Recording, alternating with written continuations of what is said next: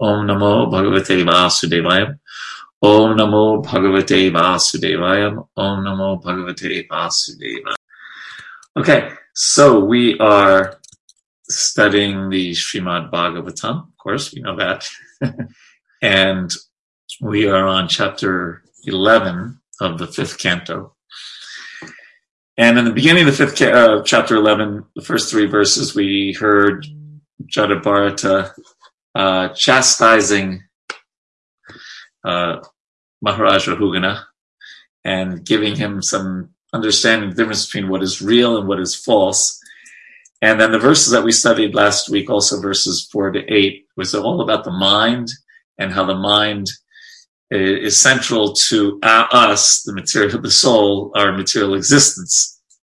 And right at the, we did verse nine, we ended with verse nine last week, where we were talking about how the mind, and this is, this will give us a connection to what we're about to read now, how the mind projects a false sense of ourself, the false ego, and it projects it on sense objects the action of one's bodily organs, one's body, one's friends, societies, personalities, possessions, etc., etc.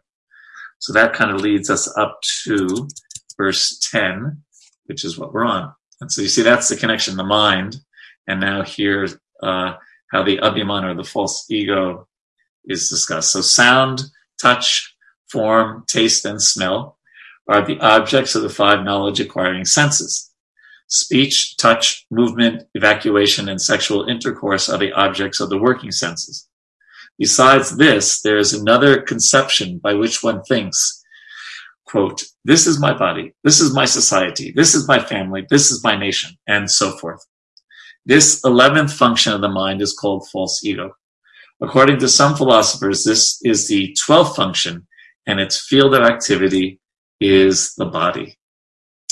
Text 11 the physical elements, nature, the original cause, culture, destiny, and the time element are all material causes. Agitated by these material causes, the 11 functions uh, transform into hundreds of functions and then into thousands and then into millions. But all these transformations, and this is the point of this little section, but all these transformations do not take place automatically by mutual combination. Rather, they are under the direction of the Supreme Personality of Godhead. So all this discussion of the field of activities and uh, its permutations going into the millions ends with Krishna as the controller of, of all of that. So then we hear in t- verse 12 about the conditioned and liberated souls. And we'll talk about this verse. The individual soul bereft of Krishna consciousness has many ideas and activities created in the mind by the external energy. They have been existing from time immemorial. Sometimes they are manifest in the waking state and in the dream state, but during deep sleep, unconsciousness, or trance, they disappear.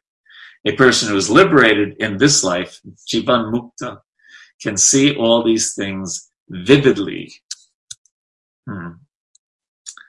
And Prabhupada writes in the purport that the Nitya Baddhas, that means, what does that mean? Nitya Baddha? Eternally conditioned. Yes. The Nitya Baddhas can become liberated by controlling the mind because the cause of conditioned life is the mind. When the mind is trained and the soul is not under the mind's control, the soul can be liberated even in this material world. Therefore, a little further, therefore, even in this material world, they engage in Krishna in Krishna service, the devotees, as confirmed by Srila Rupa Goswami, Iha Yasya Harer Dasye. If one takes to Krishna's service, he is liberated, even though he appears to be a conditioned soul within the material world.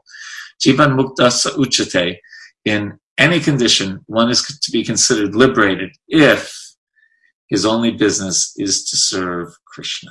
So we're going to hear more about the mind in the last few verses of this chapter. But it is that pivotal uh, point um, that either keeps us in the material world or liberates us. Udared atmanatmanam, atmanam avasadiyat, atmavahyo atmana bandur, Maiva Viparatmana. The mind is the friend or the enemy, depending how we use it. So that, that second half of the reading is telling us you keep it as a friend by keeping it engaged in Krishna's service. Otherwise, um, the mind is, tr- uh, you know, otherwise that's the only way we can, you know, kind of get out of this world. As this verse says, it had the, we have many ideas and activities created in the mind by the external energy. So we have different desires and fears that are born of our mind, and the mind is, is continuously creating newer, really most important uh, thing, desires, infatuations, and then alternatively, the, the next big catastrophe in our life. And what happens that as time goes on, especially if we can start looking, you know, in hindsight at those uh, uh, desires and fears with a bit of detachment, or uh, which is based, of course, on knowledge, then those those big thoughts that were occupying our mind like anything, they become like you know a cloud blown away by the wind. But the problem is we take those thoughts really seriously and we actually identify with them and we you know attain this like intense uh, connection with them even though they're just made up in the mind. They're just will o' the wisp as prabhupada would say. They're just they lack substance. It's like a you know a hot air balloon that just gets bigger and bigger but really in the balloon all there is is some hot air inside of, of no substance and just a, a hollow shell but uh, the mind drags us constantly throughout the day, and this is what's being talked about here to not allow that to happen to us. So some some thoughts on this aspect of the mind. You must all go ahead. Go ahead, Andy. Was that you? It's hard. That was me. Hare Krishna. Go ahead um, the point that's made over here that sometimes when we're in the dream state or when we're in deep sleep, you know, all these thoughts and um, desires in the mind sort of disappear, and and that and that's the point when we reach um, liberation, when we when we become awakened. So th- that kind of stood out for me, saying that you know sometimes when we're in deep sleep, we don't have any thoughts or any desires or anything. We're just in a state of trance, in like a samadhi, and it's at that point when we start you know um, reaching within and start understanding you know exactly what you know what lies within us so that kind of stood out for me quite a bit saying you know when we're meditating we should try and get into that state of no thoughts no um no desires just to be absorbed in in the meditation or in chanting well let's let's look at that it says some thank you for that jay sometimes they are manifest in the wake so let's read the whole the individual soul, bereft of Krishna consciousness, has many ideas and activities created in the mind by the external energy. Okay, that's that's pretty clear, right? They have been existing from time immemorial. That's pretty clear. We, we've been caught up in our mind for a long time. Sometimes they manifest in the waking state and in the dream state, but during deep sleep, unconsciousness, or trance, they disappear. A person who is liberated in this life, Jivan Mukta, can see all those these things vividly. So, um, okay, so deep sleep is such a temporary thing, right? Uh, it it I don't know. Um, I'm trying to remember where in the how long it's or where in the Shastra it talks about this explicitly, but even in uh, the different sleep cycles that you know modern uh, investigation has shown, um, it lasts a certain amount of time, and certainly we wake up from it, and then we're back with our time immemorial mind. So even if those uh, desires are just you know uh, dormant for a few hours or something, we pick them up immediately. matter of fact, also Prabhupada would talk about night and daydreams that we think we're dreaming during the night, but he, we're also dreaming during the day that that actually comes. Uh, we we just kind of covered that. We we think we're our body. We think we're from a certain country. We think we're a certain gender. We, we relate to all these things. And this also comes up in the next chapter that ultimately are, are temporary. So I don't think um, the deep sleep is equated with a liberated soul, um, although Prabhupada uses the word trance. So we we do want to. Uh, so Jay, we do want to make the mind calm. That's that's a, a sattvic uh, want.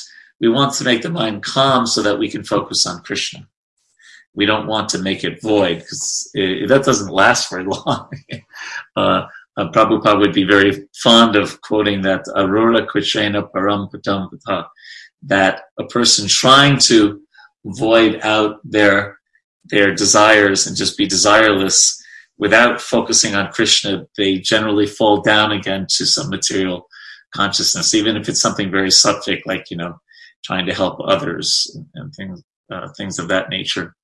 I'm just trying to look here at the Sanskrit and see if we get any. Um, so tirohita cha and not manifest, purified, not purified. Well, have to take a little more research on that. But does that is that helpful at all, Jay? Yeah, I think in the purport as well, it kind of like um, highlights this point a bit more. It says those who are in, who are sleeping and unconscious are eternally conditioned, but those who are awake understand that they're eternal pa- part and pa- parcel of the Supreme mm. Lord. Yes, right. I think yeah, thank provides you. a bit more two points there.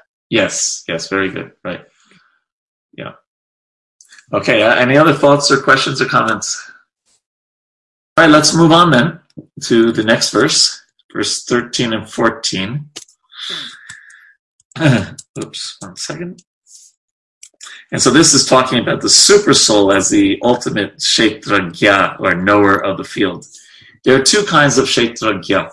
The living entity, as explained above, and the Supreme Personality of Godhead, who, who is explained as follows.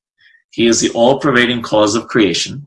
He is full of him in himself and is not dependent on others. He is perceived by hearing and direct perception. He is self-effulgent and does not experience birth, death, old age, and disease. He is the controller of all the demigods, beginning with Lord Brahma. He is called Narayana, and he is the shelter of living entities after the annihilation of this material world. He is full of all opulences, and he is the resting place of everything material. He is therefore known as Vasudev, the Supreme Personality of Godhead. By his own potency, he is present within the hearts of all living entities, just as the air or vital force is within the bodies of all beings, moving and non-moving. In this way, he controls the body. In his partial feature, the Supreme Personality of Godhead enters all bodies and controls them. So now we're getting to the uh, conclusion of this chapter, these next three verses, and it's talking about the mind, the soul, and the mandatory trans uh, migration of the soul, unless, of course, he becomes uh, liberated and goes back home, back to Godhead. So we'll focus on verse 17, but these next three verses are all quite wonderful.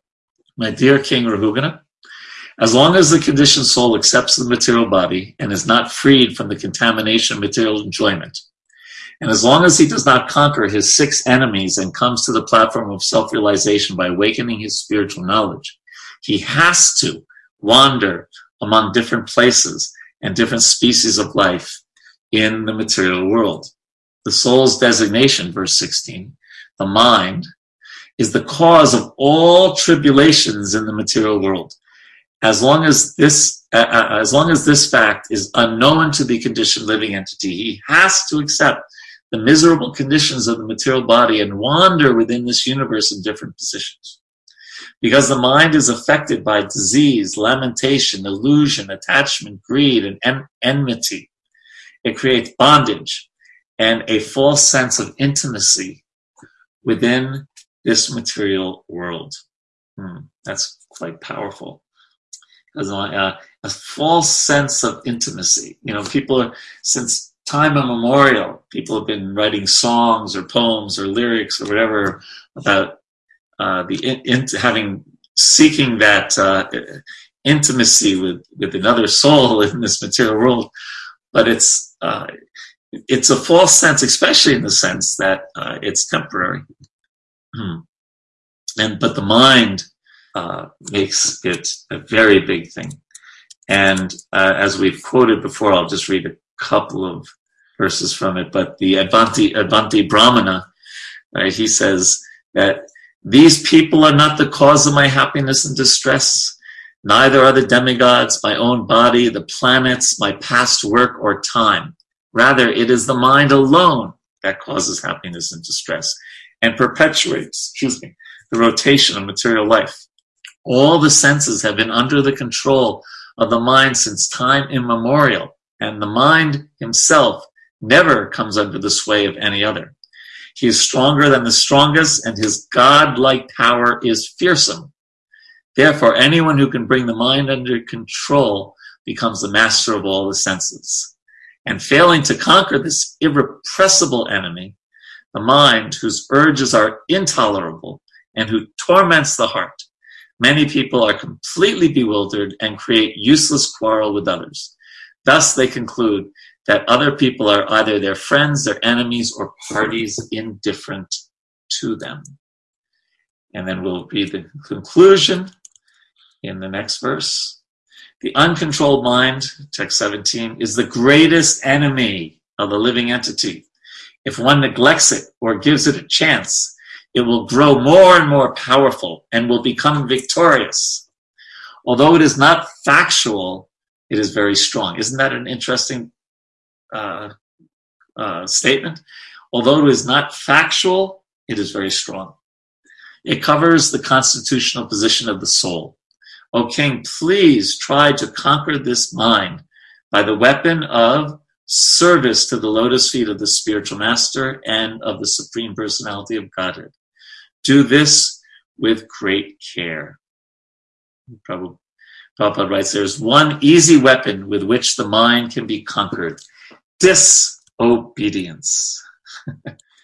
Is that quite a uh, statement? Disobedience. So we can read more of the purport, but before we do that, because we've just read a lot about the mind, some thoughts on this this uh, analysis of this thing called the mind that is with us 24 7, 25 7 practically. So, does your mind have us any comments on this? maybe your mind has been very offended. Hare Krishna. Yes, Jivata Prabhu. so in Bhagavad Gita, uh, Lord Krishna reveals to Arjun that uh, with the weapon of detachment, practice in detachment, yeah, we can mm-hmm. deliver the mind and take to devotional service. So yes. that's important. And that's being revealed here as well at length by uh, Maharaj Jadabharat. Yes, Abhyas and Vairagya. Yes. And to add to that, right, we say uh, Vairagya Vidya Nija Bhakti Yogam, you know, Sarvabhauma Bhattacharya, glorified Lord Chaitanya, right? That you practice Vairagya Vidya knowledge and detachment by Bhakti Yoga. Yeah, thank you for that. And, other other thoughts? And typically, Maya material nature is described as dual. It, it's duality, and that is mirrored exactly by the mind because mind is dual accept reject like dislike love hate. And when we we can even catch ourselves when when we are observing the mind from a slightly detached position and say oh the mind is just doing only that accept or reject like or dislike. And it's basically like a binary processor. And either it, it's either zero or it's one. It's if it's not one it's zero. And it, it's and when when our senses and our uh, intelligence everything is being controlled by the mind and the soul is not in charge of our own mind then we are taken on a roller coaster ride. Yes. So therefore every uh, computer programmer should understand the mind very well right can I yes, something? Andy, go, go ahead, Andy. Well, I studied like uh, neuropsychology in college. Okay. And and your whole brain and eyes and everything are equipped to support the mind.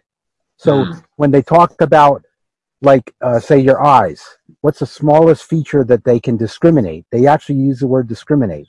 So like a Mm. hair, you can see a hair. You make it half as is it here? Can the eye discriminate?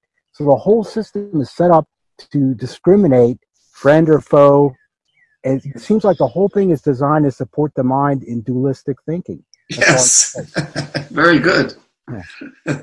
That's a. I like that analysis a lot. That's very helpful. Yeah, your eyes see what what is looks uh, beautiful or ugly. I mean, I guess there's also you know kind of neutral, but yeah, but you you that's and the nose smells something that's really oh yes that's really nice incense, you know. And then the mind says, oh yeah, it smells nice, but it's carcinogenic. Oh, then I don't like it. and so it gets and therefore, you know, we were reading right about the billions of different permutations eventually. It gets very complicated. So the whole idea is to kind of get off the roller coaster. I just like walk away from the amusement park and go to Krishna's lotus feet. Um, David has a question: Is uh, is this uncontrolled mind that is the greatest enemy of the living entity equated to being conditioned by the material world? Yes. As a matter of fact, they're almost uh, synonymous. Because how are we conditioned in the material world is primarily through the mind. Um, the mind keeps us here and can also help us get liberated. Um, shall we? Uh, why don't we read the purport and then take some more um, comments on this? very powerful purport. The mind is always telling us what to uh, us to do this or that. Anyone have that experience? No, only me. Okay. Therefore, we should be very expert at disobeying the mind's orders. It's so interesting because, in one sense, we're we're so tr- try to be trained as devotees to obey the Vaishnavas, obey the spiritual master, obey Krishna's teachings. But here, we're, we're given license to disobey. But we're actually instructed to disobey. Srila Bhakti Siddhanta Saraswati Thakur used to say that to control the mind, one should beat it with shoes many times just after awakening and again before going to sleep. In this way, one can control the mind. This is the instruction of all shastras, all the shastras. If one, um, sorry, I got distracted. If one does not do so, one is doomed to follow the dictation of the mind. Another bona fide process is to abide strictly by the orders of the spiritual master and engage in the Lord's service. Then the mind will be automatically controlled. Sri Chaitanya Mahaprabhu is instructed, Rupa Goswami, Brahmanda Bhramite Kona Bhagyavan Guru Krishna Prasade by Bhakti Lata Bija. When one receives the seed of devotional service by the mercy of Guru and Krishna, the Supreme Personality of Godhead, uh, one's real life begins. If one abides by the orders of the spiritual master, by the grace of Krishna, he is freed from the ser- from service to the mind. Isn't that interesting? If one abides by the orders of the spiritual master, by the grace of Krishna, he is freed from service to the mind.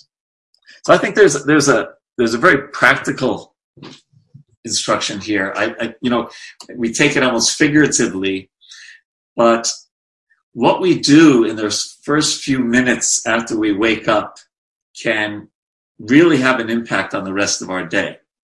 So here, of course, you know, Bhakti Siddhanta starts, you know, beat the mind with with his shoes. Um, but you know, getting up, I've, as we've talked about before, you know, making our bed immediately when we wake up, so it's already a sattvic atmosphere, and then you know, doing whatever you know we do to cleanse our body and, and all that. But getting into really good habits just upon awakening, before we start the day, that ha- can have a huge impact on our spiritual life and on our consciousness. That's you know really down to earth, practical stuff. What we, the way we get our mind in gear those first few minutes, and then have a good habit, of whatever it is, if it's reading shastra or chanting our rounds or doing deity worship, whatever we all do, but not checking our Facebook feed right away or you know finding out what's happening in the news or, or you know or just staying in the mode of being you know, you know really trying to get out of the modes you know the it says in uh, some of the Vaishnava Shastra says that we immediately should wake up and chant the loudly the names of our deities. Jai Sisi Gornitai Sitaram Lakshman Hanuman Shishiradam Mohan Ki Jai. And then obeisances to the spiritual master. But just that whole thing, getting out of the mode of ignorance and quickly into both goodness by cleanliness and transcendence by remembering Krishna. It's just that uh, it, it can set the whole day in the right direction. And then similarly, as Srila Bhaktisiddhanta Saraswati Thakur is saying, at, in the evening, how we spend our evenings, uh, as Prabhupada used to, uh, Prabhupada would say that, you know, a good morning program starts the night before, right? And so trying to get to bed at a reasonable hour, mm, and try, you know, we, we all know some of the details, not try not to look at screens, you know, and so the very last minute before you go to sleep. It's hard to get to sleep that way, um, and, and different things to kind of wind wind the body and mind down so that we can rest well and have a good morning. So, some thoughts on that, those practical things, or what was said in this purport? Hare Krishna, Prabhu. Yes. Prabhu, I was thinking about a few points that you mentioned based on that. Like, I was thinking about the hierarchy mentioned in Bhagavad Gita of how intelligence is above the mind Hmm. and how even the soul is above the mind. So if we come to the more to the transcendental um, platform, which is hard, obviously, but it's as we are moving up the modes, then to some extent we are controlling the mind. Um, and that, that's one thought I had. And then if even if like in the neglect and the disobedience aspect mentioned here in the purport, in, that there is a duality in the sense that we have to be disobedience for the unfavorable activities and be obedience have obedience for the favorable activities. So there is duality there too because we are still at the mind level at the at the um, material level. And as we are transcending those modes then we can kind of leave the mind okay because it automatically kind of taken care of if we are transcendental and coming back to the point that you mentioned which is based on those activities that we do on a daily basis that kind of controls the mind to some extent these are some of the thoughts i don't know if it makes Well, um, sense I like that. I think yes. I mean, we do in once on a certain level, we do have duality in Krishna consciousness also, in the sense that Lord Chaitanya said, "Anukulyasya sankalpa, pratikulyasya varjana." Right, to accept things that are favorable and reject things that are unfavorable. Okay, so and and how do we do that? We do that primarily through the mind, right? Or you know, and then the mind dictates the senses to accept things. So it's so it's a it's a purification of that duality. you could say that the mind so the mind is accepting and rejecting. So it's just a question of instead of accepting and rejecting according to what is what we think our mind is telling us is pleasing to ourselves and our to our body and our senses, we accept and reject according to the instructions of Guru Krishna and Guru Sadhu and Shastra. So, uh, and then when we're in the realm of of spirituality and fixed in that, then the, the in one sense the duality goes away, or the and the other duality is the soul and Krishna, right? And then, there's three things, right? There's the Bhakta, Bhagavan, and Bhakti, right? Those three elements. So Bhak- Bhakta, the the us, the infinitesimal soul, uh, Bhagavan, the supreme personality of Godhead, and Bhakti, the process. Yeah. So it's so I, I like your point. Is in one sense there's still duality, but it's of a it's it's totally focused on Krishna, and therefore in one sense it's not dual. thank you Prabhu. Yeah. Thank you. Thank you. Others. Hare Krishna Prabhu. Anand. Yes, Ananda Rupa Mataji. So Prabhu, I was thinking of chanting of the holy names. And we are talking about mind so much and have challenges during chanting. We, um, as we study about the strategies or techniques, practice being one of them. Uh, so while we try to improve our chanting with attentiveness of mind, also I feel that we can we learn to be more attentive by chanting.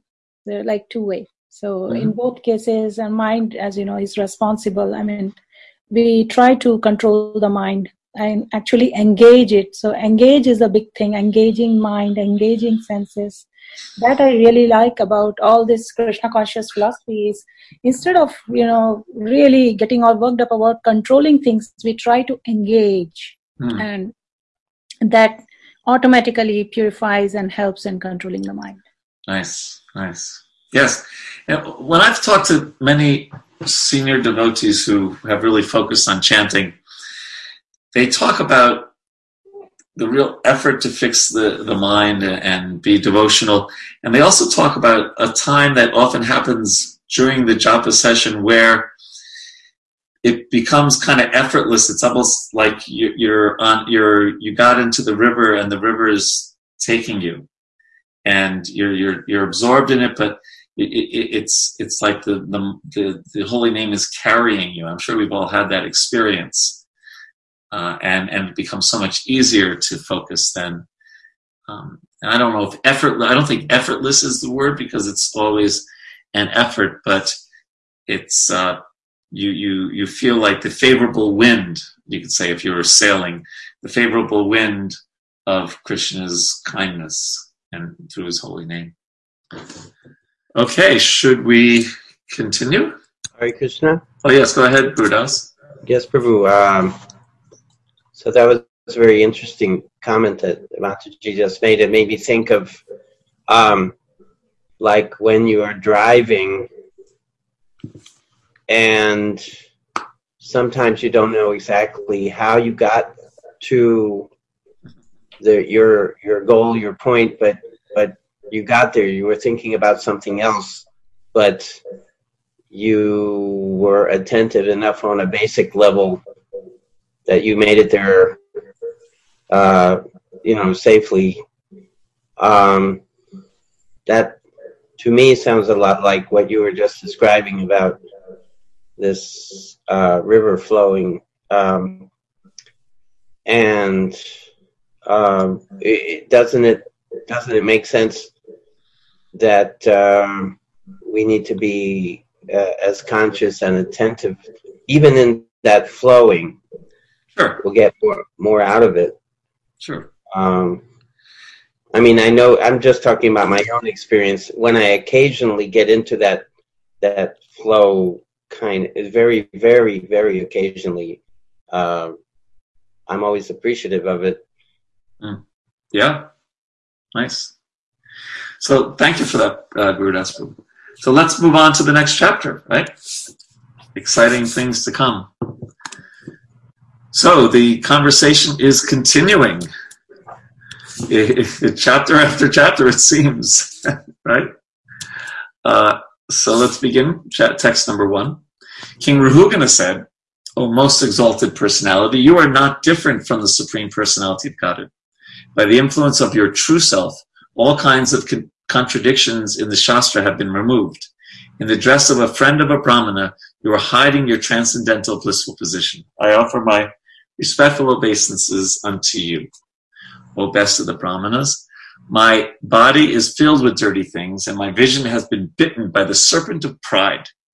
Due to my material conceptions, I am diseased. Your nectarian instructions are the proper medicine for our suffering from such a fever, and they are a they are cooling waters for one scorched by heat. So we're seeing a as uh, uh, Raghuvananda Prabhu wrote, wrote me this morning, we're seeing already here a, transi- a uh, transition of the king's consciousness, right? Before he was so puffed up, he didn't think he was diseased.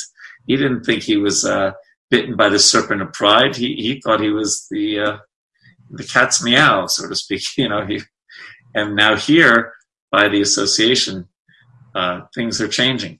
Prabhupada writes in the purport, the conditioned soul has a body full of dirty things. No offense. Bones, blood, urine, stool, and so forth. Nonetheless, the most intelligent men in the material world think they are these combinations of blood, bone, urine, and stool. If this is so, why can't other intelligent men be made with these ingredients, which are so readily available? The entire world is going on under this under the bodily conception and creating a hellish condition unfit for any gentleman's living. The instructions given to King Rahugana by Jadabharata are very valuable. They are like the medicine that can save one from a snake bite. The Vedic instructions are like nectar and cool water for one suffering from scorching heat. So we know that uh, Prabhupada definitely had a different definition of intelligence than many people. And we could say so many things about it, but one is uh, Yagyai Sankirtana Prayer, Yajantihi Sumedasa, one who is Sumedasa, one who is intelligent, they will take to Sankirtan in, in the age of Kali. So he said, so there's so many most intelligent men in the material world think they're these combinations of blood, bone, urine, and stool. And then he goes on to say how uh, this has become, the world has become a hellish place, unfit for any gentleman's living because the world is under the bodily conception. So, of course, any any day you pick up a newspaper, you find that. Right now, you'll find it in huge amounts in uh, all around the world, but in America, the last few days with the protests and things, but all uh, unfortunate bodily conception of life all around, because we are neither white nor black, we are neither uh, Republican or Democrat, we are neither man nor woman. Ultimately, we are none of these bodily conceptions, and remember that you know for Jada Bharata, this is as clear as day, right? For us, it's it's still somewhat theoretical, right? But for him, he remembers being a deer. He remembers being a king, right? So, which one was? Which one is he? Is he a deer? Is he a king? Is he the son of a brahmana and mistreated by his uh, elder brothers? Which one is he? And it's so obvious to him he's none of those. None of those. He was a deer and he's no longer a deer. He was this famous king who lived so long, and where is that today? So it's very. Even you take one purport from Srila Prabhupada's and you see just it's quite uh, quite amazing. And about this word gentleman, if you get a chance, uh, you can see Shivaram Maharaj's YouTube video that just came out recently on what is a real gentleman. It was very nice, just a four minute. There's a link to it on uh, Dandavats. Uh, some thoughts on this purport? Powerful, powerful purport. Um, just a footnote. Yes. Uh, Confucius, according to the translation from Chinese, he used the word gentleman as a very high level of attainment. Mm-hmm and he said, uh, and he didn't even say the true gentleman. He said a gentleman has no worries and no fears. No kidding, and no kidding. yeah, he was talking about that high level. Yeah. Wow, how nice. Yes, yeah. No worries and no fears. And for us, that's that a devotee should ultimately be like that also, um, because they see that Krishna is in control. And if they have any anxiety, the anxiety is anything related to improving their service to Krishna and their devotion. Other thoughts? Hare Krishna Prabhu. Um, the association of a pure devotee, they, they, they, they are pure devotees because their consciousness is very pure, no material contamination. And because of that, their instructions act like a clean mirror and we are just placed in front of that mirror to sh- see our shortcomings and whatever corrections we need to make and we, we can make those corrections if we desire to do so but just being in the association of a pure devotee is like that because we start seeing our own mistakes and shortcomings, just like Rahugana is saying, hey, my body, I, I'm recognizing that my body is filled with dirty things, my vision is uh, bitten by the snake of pride and so on. So he was not able to see that before just by himself, but when he came into contact with a pure devotee and through that association he was able to see things clearly about himself Mm. And we will hear, hopefully today, I think hopefully there should be time, one of the most important verses in the whole Bhagavatam about the association of a great devotee. So the very obvious question, should we be thinking that King Rahugana uh, is us, embodies us? Um, well, we should be so lucky as to associate with Jadabharata, but uh, we could we could. I th- I think there's some uh, good reasoning there. Yes, yeah, certainly when he says things like you know I'm overwhelmed by pride, and he was obviously a, a um, very qualified person, right? Because he it didn't take him long to go from being this puffed up monarch to going on the ground and paying obeisances. And I don't know about you, but I didn't do that right away. It took me quite some time to uh, even think of changing my life and serving Krishna. but he seemed to do it in in uh, moments. So, but yes, I, I think that's that's uh, or just like when uh, Arjuna, it said, or Acharya say that Arjuna was sometimes put seemingly into illusion uh, to so that you know the Gita would be spoken and that he would ask questions kind of like on our behalf. Okay, so we can carry on unless anyone wants to say something else. So now we're on verse number three, and we're uh, let's see, uh, we're going up to seven, I believe. So three, let's read three and four and then say a few things. Whatever doubts I have about a particular subject matter, I shall ask you about later. For the time being, these mysterious yoga instructions you have given me for self-realization appear very difficult to understand. Please repeat them in a simple way so I can understand them. My mind is very inquisitive and I want to understand this clearly.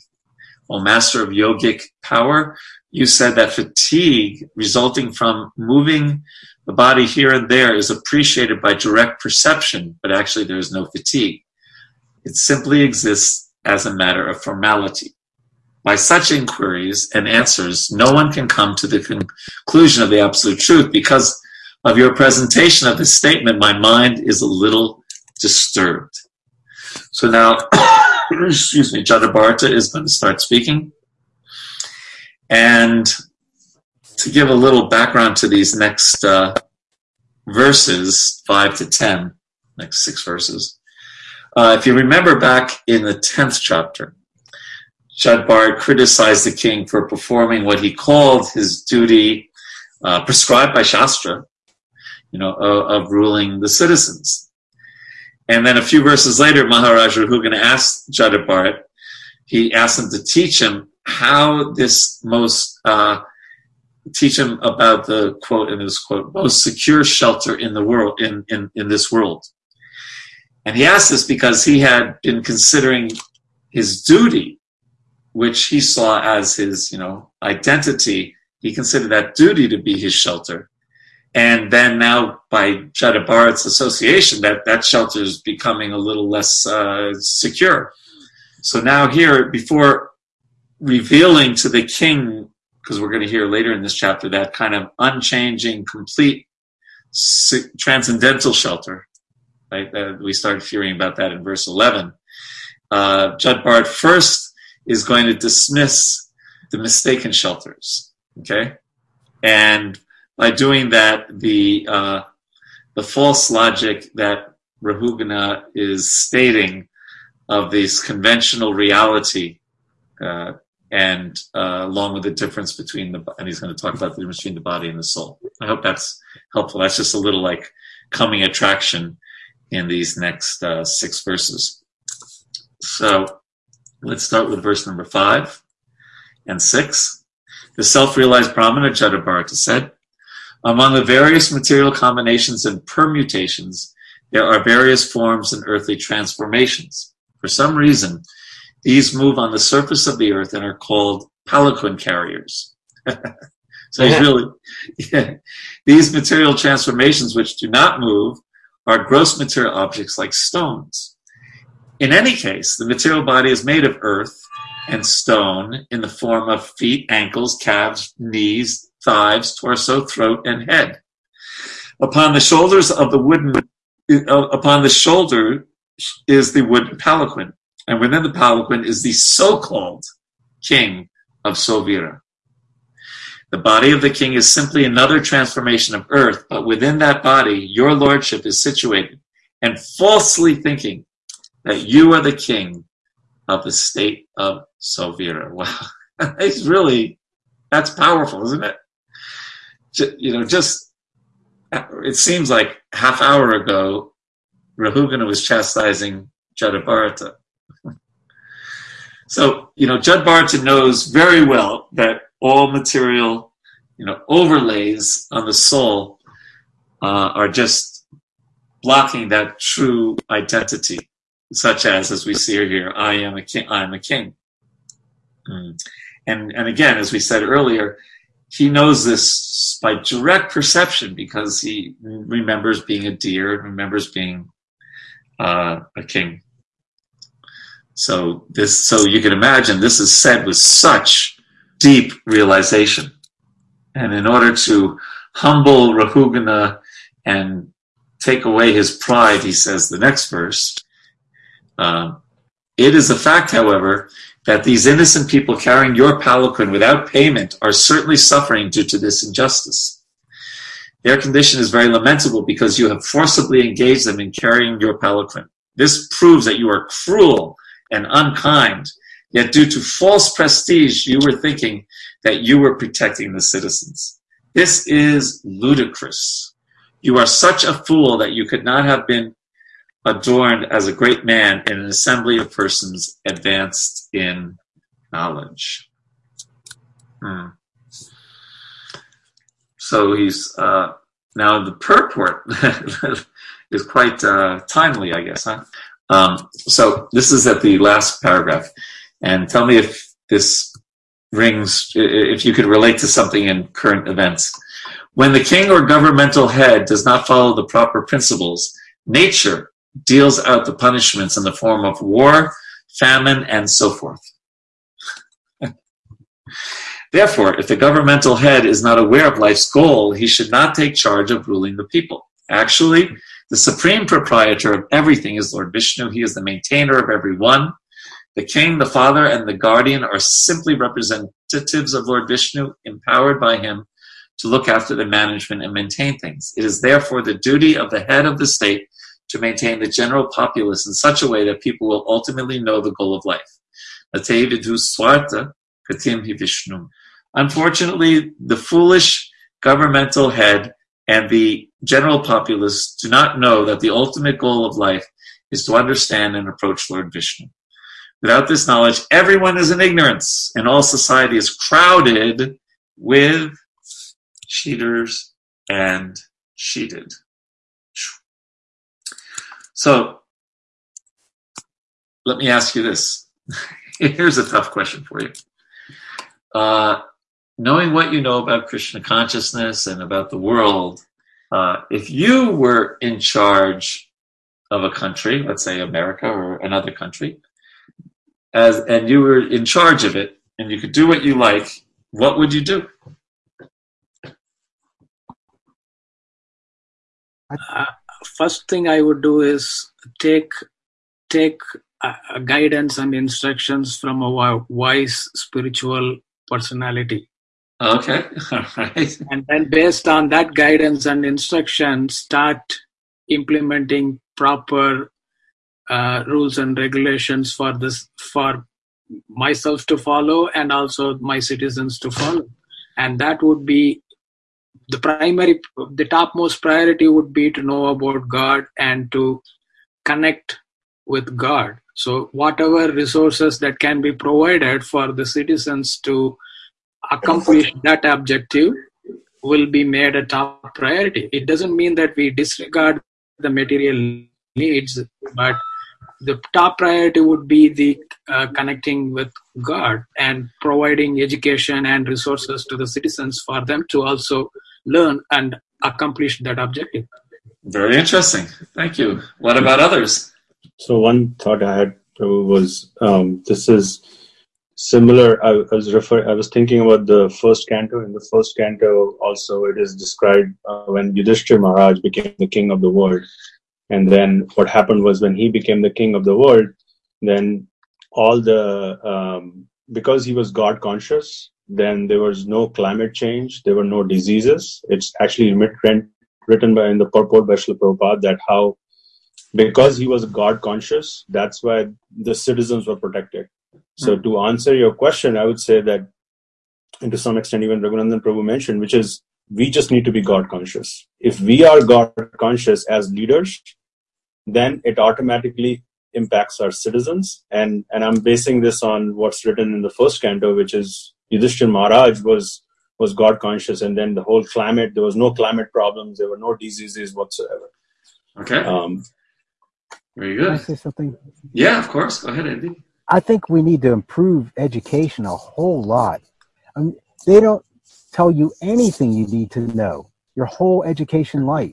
they don't even talk about things like dying. I mean, like it used to be common, like in older days, people in your family would die. They didn't have uh, medicines and, you know, they didn't have antibiotics and people were connected with them. Now people go through like they're never going to die, right? I mean, just these basic things. You don't have to indoctrinate them in, okay, chant Hare Krishna. Just, I think, improved education. If you really had your eye on the right things, you at least teach people how to judge what's going on, how to make choices. I don't know. That doesn't make any sense, but makes total sense. I, it reminds me of Simon and Garfunkel. When I think back at all the crap I learned in high school, it's a wonder I can think at all. but uh, but okay, yeah, okay. So you would you would focus on education. Okay. Anyone else like to? Who else would like to say what you're going to do? You're the you've just been uh, promoted. I would, I definitely would agree with Andy. You know, to improve the educational system, but also like uh, focus on um, vegetarianism. Mm-hmm. Uh, you know, I would eliminate meat eating. I would, I would, I would like uh, put a massive ban on you know killing animals, and just focus mainly on clean li- living. Okay, so you're going to uh, put a ban, and what's going to happen to those farmers that uh, raise cattle? uh, they would start um, growing wheat. okay, so you give, you give them another job. Yeah. You'd have to pay them. You'd have to pay them. Okay, we're giving them another job. All right. And uh, Mun, Mun says uh, vegetarianism and allocate 15 to 30 minutes to chanting, reading scripture. Okay. Hare Krishna Prabhu. Yes. What are you going to do, Ananda Rupa? You're the new queen of USA. so, Prabhu, everything everyone has been saying, but basically, having encouraged more and more sustainable farm communities i mean that ah. culture where and also have an environment whether it's educational institutions or professional work environment you know uh, in all kinds of different environments where people meet to facilitate what ISKCON is doing, uh, loving exchanges, and where people can get education, how they can improve life, be a better person, come closer to God. I mean, this is what basically all ideas are. Everybody is proposing. All right, I'm going to vote for all of you in the next election. Very good. Okay, great. So let us continue and go to verse number eight and keep going. All of us on the surface of the globe are living entities in different forms. Okay. Some of us are moving and some not moving. All of us come into existence, remain for some time, and are annihilated when the body is again mingled with the earth. We are all simply different transformations of the earth. Different bodies uh, and capacities are simply transformations of the earth that exist only in name only, but uh, for everything grows out of the earth, and when everything is annihilated, it again mingles with the earth. In other words, we are but dust, and we shall but be dust. Everyone can consider this point. Ashes to ashes, dust to dust. One may say that varieties arise from the planet Earth itself. However, although the universe may temporarily appear to be the truth, it ultimately has no real existence. The Earth was originally created by a combination of atomic particles, but these particles are impermanent. Actually, the atom is not the cause of the universe, although some philosophers think so. it is not a fact that the varieties it is not a fact that the varieties found in this material world simply result from atomic juxtaposition or combination. So then, so in other words, we're trying to come, what is the real cause of everything, including the earth? And let's see what he says in text 10. Since this universe has no real ultimate existence, the things within it, shortness, differences, grossness, skinniness, smallness, bigness, result, cause, living symptoms, and materials are all imagined. They are all pots made of the same substance, earth, but they are named differently. The differences are characterized by the substance, nature, predisposition, time, and activity. You should know that all these are simply mechanical manifestations created by material nature. So this is right out of Bhagavad Gita, chapter 2, verse 16. Nasato vidite bhavo na bhavo vidite sataha. That uh, one definition of real is that which is eternal, and one definition of unreal is that which is temporary. So he's saying this this world is always shifting, always changing, trying to break Rahugana's attachment to it. So the question then is, what is actually eternal? And that comes up in the next three verses, starting with 11. Hare Krishna? Yes? I'm, I'm sorry to interrupt. Uh, the verse says, uh, occasionally this happens in the verses that we've been reading over the past weeks, or, or more frequently than that, maybe. Uh, the wording are all imagined intrigues me and i know it can't mean it can't it can't mean it, that they come out of a single individual's imagination because that seems too impossible so when we talk about uh, things being imagined um, can you elaborate please or the group about uh, what what we're dealing with. Yes, well, that's why I was referring to uh, Nasato vidite babo, na babo vidite sataha, ubayor apidistron tas, twannayos tatvadarshi This is a chap, chapter 2, verse 16. Those who are seers of the truth have concluded that the non existent, the material body, there is no endurance and of the eternal, the soul, there is no change. This they have concluded by studying the nature of both. And then Prabhupada in the purport says there's no endurance of the changing body. The body is changing every moment by the actions and reactions of different cells. That's admitted by modern science. And thus growth and old age are taking place in the body. But the spirit soul exists permanently, remaining the same despite all changes of the body and mind.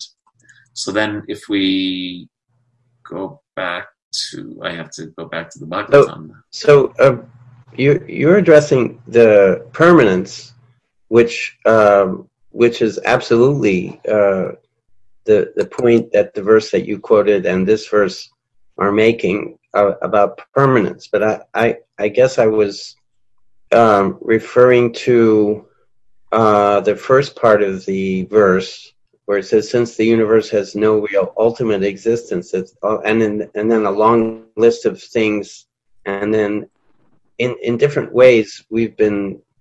Uh, yes, it so, different verses have covered that that we're all we're imagining all right. those varieties. Yes, so they they are there, but they're temporary, right? That's the Vaishnava understanding. So they're imagined in the sense that they they're here today, gone tomorrow. right? But who who imagines? Because I'm I'm extremely tiny and dull, and I can imagine my mind creating those varieties. Um, so it's it. I, is it addressing the, that the individual, each individual creates those, or do we have? Well, we yeah, because we all yes, because we're all creating different ideas of you know someone like you know someone's fatness is another one's thinness, right? If you have if you're 250 pounds, I think you're fat, but to a 500 pound person, you're skinny. Right? So it's it's all imagined by us in the sense uh, it's different. There's different perspectives on these things, but ultimately, they're not the real substance. The real substance is is the soul, and Which I accept. Which I accept. I was just yeah. I think that's what it means. That's my understanding of what it means by imagined, and that's why I that's why I went back to that verse in the Bhagavad Gita because it's using kind of that definition to say what's imagined or illusion and what's permanent or real. Someone else try to say something? Isn't that the isn't that the subtle body, the the mind that's a chitta? They say it's Yes. Yeah. it's so powerful. They say if you get control of that, you can tell God to kneel down. I mean, it's powerful enough to imagine the whole universe. Yeah. But I mean, that's just an that's I know what you mean. I know what you extreme mean. statement. Yeah, yeah. There's that subtle subtle mind that is very powerful in everyone. Yes. Yeah, it's very powerful. It's it's really what what. What, why do we live uh, in America, or why do we live in Washington? You know, why do we work in this job or that job? Why do we marry this person or that person? What? It's the mind and our karma dictating. Anything else on this point? Also, the last line in the translation states, it is not a fact that the varieties found in this material world simply result from atomic juxtaposition or combination. So it's not just material elements being brought together. There is something else that is behind all these varieties, uh, which I think Jada Bharat is leading to, is going to speak in the next few verses the Supreme Lord. So nothing happens by randomly by chance. It's not like okay, these material elements just came together and formed these different varieties and planetary systems and the living beings and so on. It's not that kind of uh, uh, uh, creation, but there is some some some deeper intelligence and a personality behind the creation. That's that's not the part that I don't. I accept that completely. Um, I guess what I was, and I I, it, I don't want to keep repeating myself. I'll, I'll be quiet. But um, what I was referring to was this um, incredible capacity. If if if we accept that we're imagining all of these differences, these big bigness and smallness, and all of the varieties that we're seeing in the material world are actually our it result from our own imagination. What what an incredible capacity the mind must have to and it's so far beyond what we're able to, or at least what I'm able to conceive of the mind having the capacity to do. It- but I don't think it's not imagined in that sense. It's totally real. It's imagined in the sense that it's temporary. Ah, It's totally real. This computer is a real thing. Your body is totally real, but Yeah. it's temporary. yeah, And that's why it's really important. And we're going to come up to this, I think, uh, hopefully we have time to finish this chapter today. Um, this is going to come up that all of these things in the material world, you know, they're created by Krishna. And so all of them have their actual reality in using them in Krishna's service. Hmm. So let's go on to 11 and uh, let's talk about that. So now we come to Krishna. What then is the ultimate truth? The answer is that non dual knowledge is the ultimate truth. It is devoid of the con- contamination of material qualities. It gives us liberation. It is the one without a second, all pervading and beyond imagination. The first realization is that knowledge of Brahman. Then Paramatma, the supersoul, is realized by the yogis who try to see him without grievance. This is the second stage of realization. Finally, full realization of the same supreme knowledge is realized in the supreme person. All learned scholars describe the supreme person as Vasudev, the cause of Brahman, Paramatma, and others. So this is significant because we up till this time we haven't really heard any anything from Jada Bharata about God or about right. You know, now he's finally he's switching to the positive. He's been he's been detaching us from the material world, right? Uh, and now his his bhakti is coming out. He hasn't directly revealed the path of bhakti, uh, nor his own depth of realization, practically until this verse. So now he's showing what a lover of of Krishna he is, uh, and he's kind of he's saying that you know okay whether you know for for the for the non devotees for the for the karmis gyanis that Bhagawan realization is the ultimate realization. So now in the next two verses, what the next one being one of the most famous verses in the Bhagavatam, he teaches how to attain that supreme absolute truth and how to practice bhakti. My dear King Rahugana, unless one has the opportunity to smear his entire body with the dust of the lotus feet of great devotees, one cannot realize the absolute truth. One cannot realize the absolute truth simply by observing celibacy, brahm, excuse me, brahmacharya, strictly following the rules and regulations of householder life, leaving home as a vanaprastha, accepting sannyas, or undergoing severe penances in winter by keeping oneself submerged in water or surrounding oneself in summer by fire in the scorching heat of the sun. There are many other processes to understand the absolute truth, but the absolute truth is only revealed to one who has attained the mercy of a great devotee. So let's uh, let's read the next verse and then go back. Who are the pure devotees mentioned here? In an assembly of pure devotees, there is no question of discussing material subjects like politics and sociology. In, in an assembly of pure devotees, there is discussion only of the qualities, forms, and pastimes of the Supreme Personality of Godhead. He is praised and worshipped with full attention.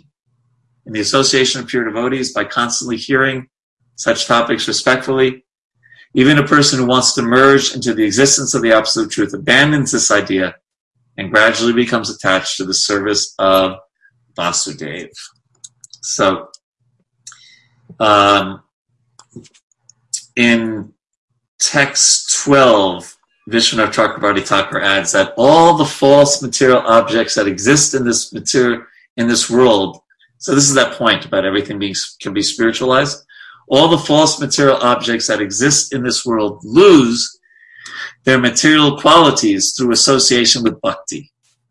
The Lord makes those objects the highest truth and favorable to the desires of his devotees. What is impossible for the Lord and his inconceivable power? So even all these material things, the phones and things that we use, they, uh, when we use them in Krishna's service, these objects become the highest truth because if they're favorably used in in Krishna's service. Hmm. And Vishwanath Chakravarti Thakur also says that when one bathes in the dust of the feet of great devotees, or when one is in their presence, the qualities of the Lord, such as his affectionate nature, are repeatedly glorified. Hearing these topics will produce pure thoughts of Vasudeva, the son of Vasudeva, without mixing those thoughts with a desire for liberation. This is true even for those who are who already want liberation. So the bathing in the dust is also being in their presence hmm. or hearing their writings, etc., or hearing their classes. Hare Krishna Prabhu. Yes. This last section you just read, where are you reading it from? What I just read? Yeah. That's from Vishwanath Chakravarti Thakur's uh, comments. Oh. It's not in our. from Bhanu Swami. Oh, okay. I wanted to just revisit it. That was very beautiful. Yeah, it's very nice. Very nice. So now this purport, oh my God, this purport, uh, this is a challenge for us right now, isn't it? Sri Chaitanya Mahaprabhu has strictly prohibited his devotees to talk about worldly matters. Gramya Varta na Kahibe. Uh, one should not indulge in talking unnecessarily about news of the material world. One should not waste time in this way. This is a very important feature in the life of a devotee. A devotee has no other ambition than to serve Krishna, the Supreme Personality of Godhead. This Krishna conscious movement was started to engage people 24 hours daily in the service of the Lord and his glorification. The students in this institution engage in the cultivation of Krishna consciousness from 5 in the morning till 10 at night. They actually have no opportunity to waste their time unnecessarily in discussing politics, sociology, and current events. These will go their own way. A devotee is concerned only with serving Krishna, positively and seriously. Now, I think if we were honest, we would agree. At least I can speak. Let me speak for myself. That um, I would be a lot more peaceful if I didn't spend, if I cut down or got rid of uh, keeping up with all the news and the politics uh, and the current events.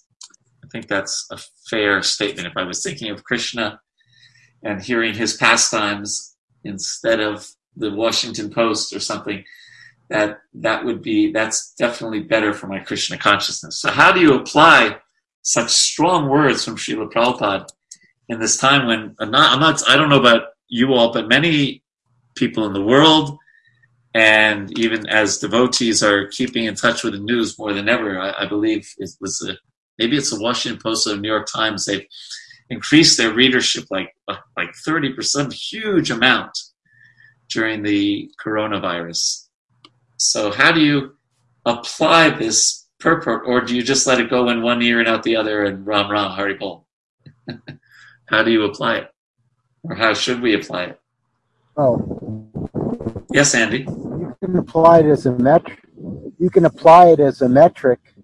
So if you have no desire to discuss any of these things, you know you're you're you're a great devotee.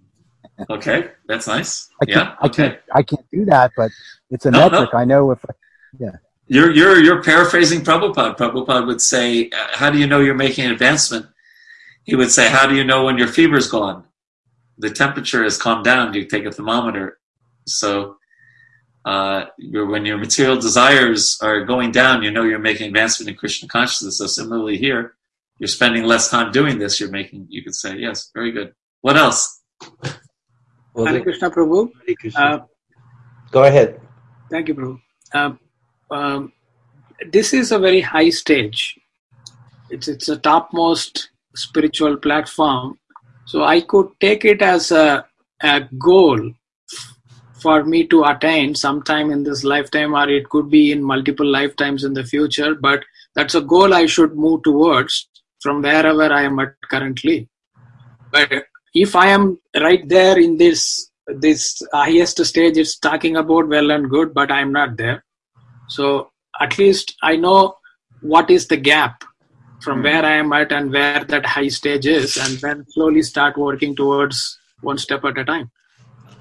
All right, uh, Gurudas, you were going to say something. Um, I, agree with Raghuvandan Prabhu, and just to add to his point, that uh, this challenge uh, that that you've been mentioning it seems to be related to dovetailing and uh, how uh, we are encouraged to uh, follow our tendencies, but do it Krishna consciously. Um, and in the case of your that that that the example that you gave about listening to uh, political commentary and keeping up with the news, uh, and it's something I wish I could do as well, is to maybe do that in a moder- moderate or regulated way, but also uh,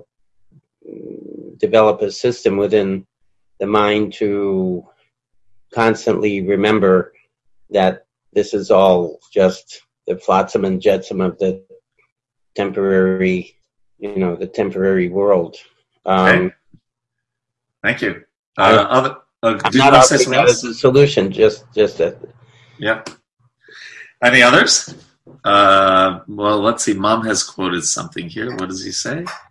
Um, verse chapter 12. Oh, was that about in regards to what we're just, I guess it is. Verses, oh, the, he's talking about the progression. Uh, some people were saying, you know, there's different levels. So he's talking about the progression in uh, Bhagavad Gita. Other thoughts? So, uh, as a preacher, you know, for example, yourself, right?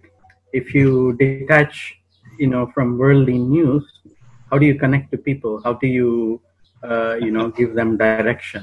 You know, so, uh, you know, how do you? I mean, we have to relate to people, you know, Hmm. uh, as a preacher, for example, yourself, and you know, if you cannot uh, know what's happening in the world, I think, you know, if we know more about what's happening in the world and what pe- people are facing, uh, current challenges, whether it be coronavirus or anything, I think it becomes easier to relate philosophy and make it applicable to their lives. Thank you.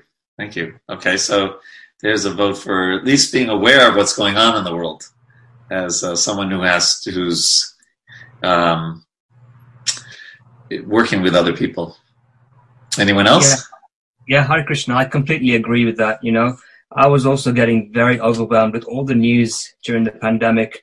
And every time I turn on the news, it was the same story over and over again, you know. And there were just numbers and statistics that didn't actually mean anything, you know, and it was just getting a bit crazy. So what I did was I I turned I turned off watching all the news, but subscribed to just one email from the World Health Organization that would come every day and I would just read if I, if I needed to read, I'd read that to get up to speed with stuff. But otherwise, I just delete it. And in that way, you know, I, I've get, I get a bit of information that I need, and I can read what I want to read. You know, I don't need to focus on you know what's happening in America, what's happening in South America or Australia or wherever it is. Just focus on what you need to know, and that's Mm. about it. So just you know, just receive a digest instead of you know everything there that's coming through. That sounds wise. Sounds wise.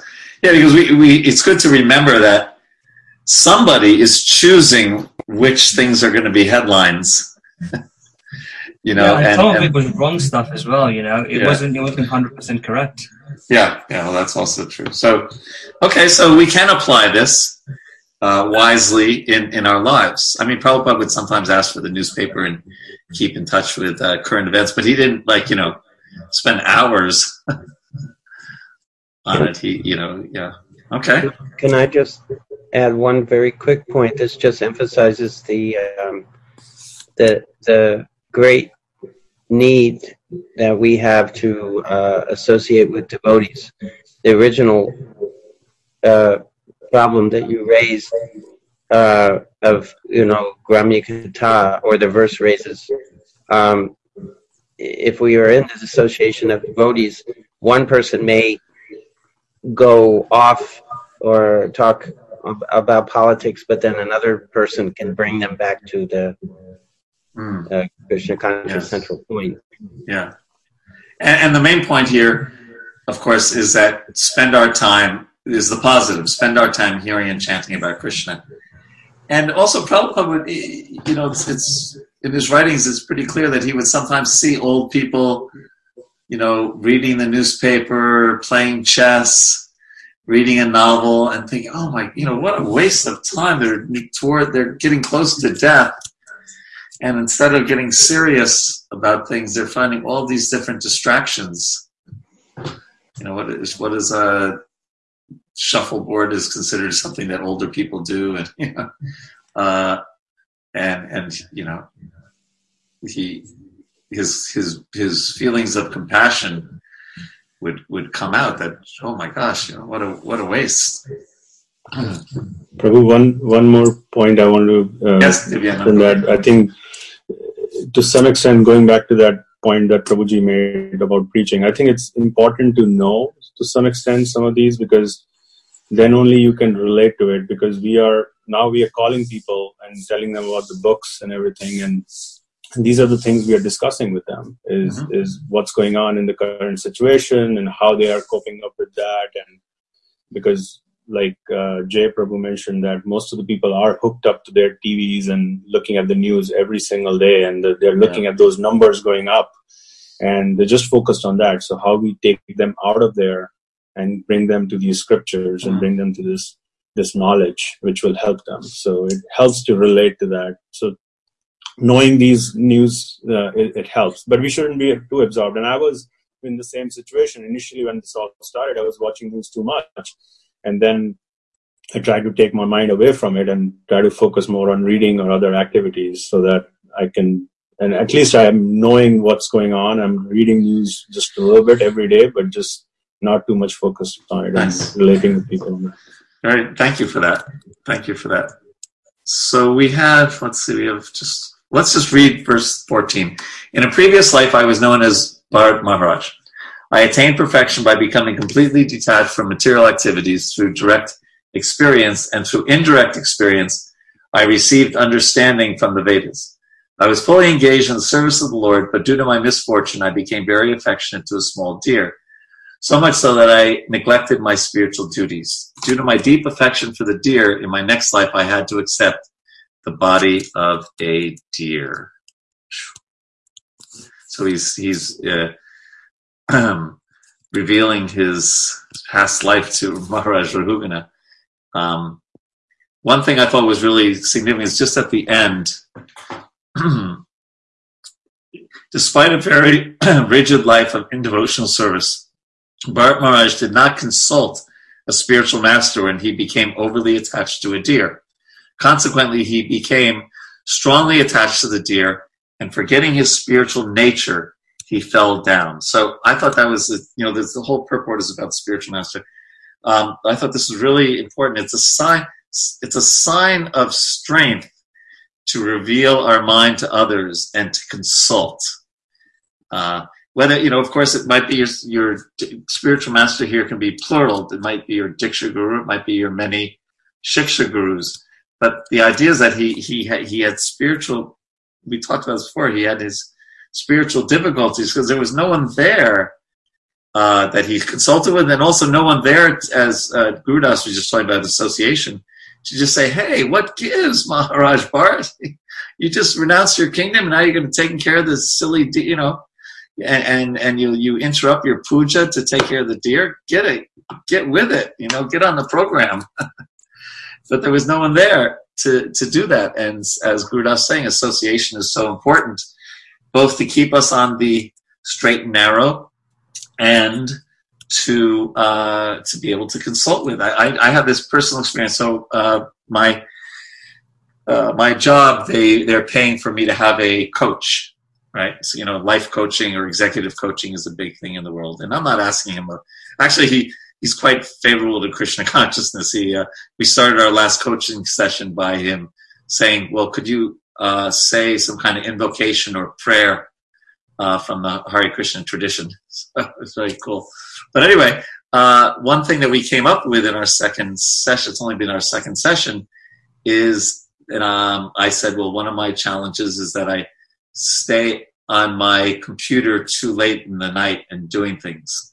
So we, we came to this idea that uh, at 7.30 I'd close my computer, leave my phone downstairs, and that's it. And she said, so, so then I asked my wife to be my accountability partner and don't let me, you know, if she sees me with a computer or phone upstairs, say, hey, didn't you say, you know, say, Prabhu, you said you weren't going to do this. And so out of fear, of her catching me being uh, hypocritical. I, I, haven't done it the last two days. Only two days. It was Friday that I. Uh, it's only been two nights since uh, I, I met with my coach. But that idea of of we're not just you know hey Haribol and even hearing and chanting together, but we also sometimes if we have that kind of relationship, we can get on each other's case in a in a in a nice way to help us become Krishna conscious. So Judd uh, Bharata didn't have that. And now he was lamenting not having that. So let us, for once in our life, uh, finish this cha- uh, finish a chapter. so I'm just going to read the last two verses and then we'll call it a day. Okay. Let, well, uh, because we don't have a temple president telling us to stop, uh, does anyone have any comments on that? Hare Krishna Prabhu, I have one quick comment on this that I feel like this is the theme of these verses, starting from the last verse from the previous chapter.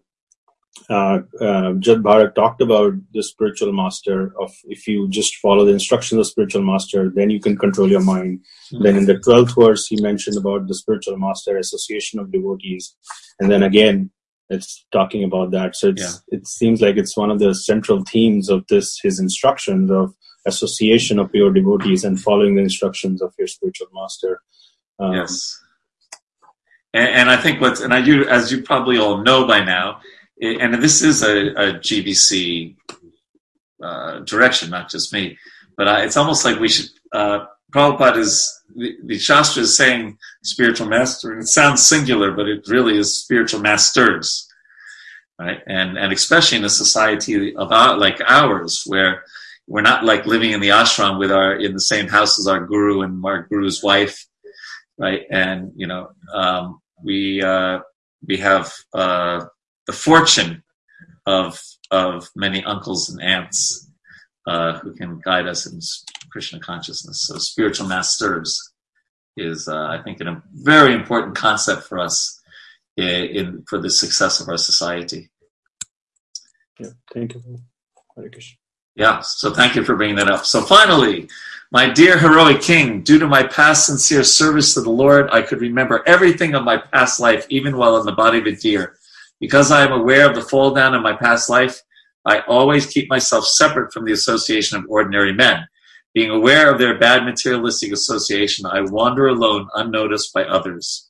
Simply by giving up the association of worldly people and associating with exalted devotees, Anyone can attain perfection of knowledge, and with the sword of knowledge can cut to pieces the illusory associations within this material world. Through the association of devotees, one can engage in the service of the Lord by hearing and chanting Shravanam Kirtanam. Thus, one can revive his dormant Krishna consciousness and, sticking to the cultivation of Krishna consciousness, return home back to Godhead even in this life. Thus end the Bhaktivedanta purports of the fifth canto, 12th chapter of Srimad Bhagavatam entitled conversation between Maharaj Rahugana and Jadabharata. So thank you. Thank you. Sorry we went over four minutes. Um, and we will continue. I'll send out the homework for next week. And we will continue more about Jadabharata and Maharaj Rahugana. But we're getting to the end of this pastime soon.